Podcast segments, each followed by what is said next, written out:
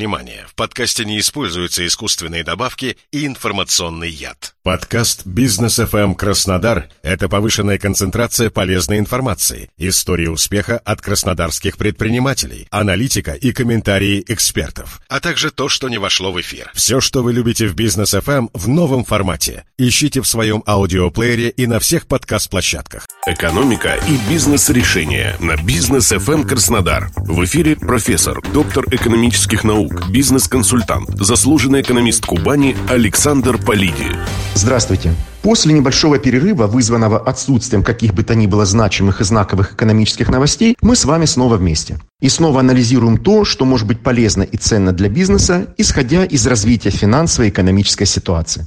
Итак, нам обещано улучшение качества жизни через 10 лет, что и станет центральной идеей этого выпуска. Такое смелое заявление дорогого стоит, ведь качество жизни неразрывно связано с экономическим ростом. Именно он является единственным его источником и на уровне домохозяйств, и на уровне компаний. И само собой именно экономический рост является необходимым и достаточным условием для социального прогресса. Ведь даже суверенные общественные ценности нуждаются, как и все социально-экономические блага, в поддержке, защите и подпитке. Надо надо сказать, что подобное смелое обещание, а именно удвоение ВВП, было дано еще в начале тысячелетия и даже практически выполнено во время, как принято сейчас говорить, тучных нулевых. Эйфория экономического роста как само собой разумеющегося явления сменилась экономическим прозябанием в десятых и обвалом в начале 20-х годов. Как мы обсуждали, по уровню ВВП на душу населения мы скатились к концу нулевых годов. И это драма. Хотя сейчас даже в просвещенной научной среде ставится под сомнение абсолютная значимость ВВП как лучшего измерителя экономического развития и предлагается использовать человеческий капитал как более объективный показатель процветания, все же в современных условиях и неистребимой тяги консерватизму, можно уверенно считать, что именно ВВП на душу является основой социального прогресса и улучшения качества человеческого капитала, но никак не наоборот.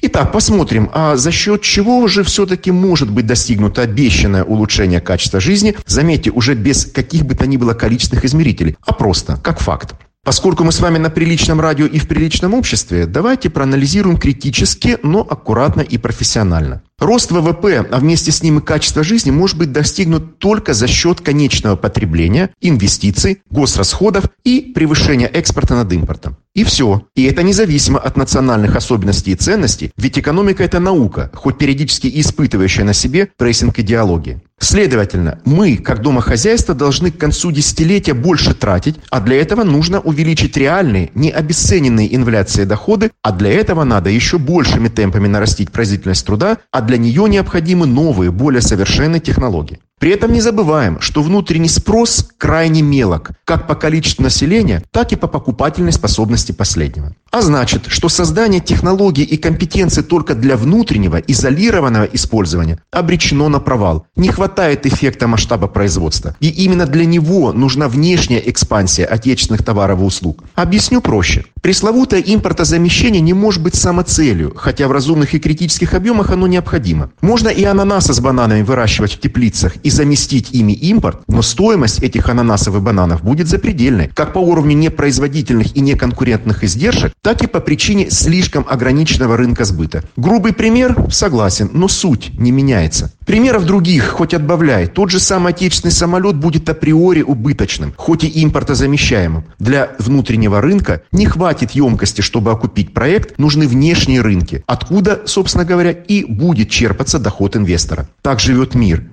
И это экономический закон. Логичным направлением для стимулирования внутреннего потребления как на стороне спроса, так и на стороне предложения может стать малый и средний бизнес. Он, как известно, способен достаточно быстро и инвестиционно-экономично занимать ниши рынка, реагировать на изменяющиеся запросы потребителей, да еще и в конкурентной среде, которая заставляет экономить и повышать ценность для потребителя. Но тут мы сталкиваемся, на мой взгляд, с самым сложным вызовом. Архаичное и крайне ограничивающее предпринимательскую инициативу регулирования, а точнее зарегулированность. Кстати, кстати говоря, на выполнение этих регулирующих избыточных функций задействовано огромное количество персонала и отвлекается колоссальный технический ресурс. Как результат, запредельно высокий уровень непроизводительных расходов в экономике, что ведет к высокой налоговой нагрузке, в частности, на труд.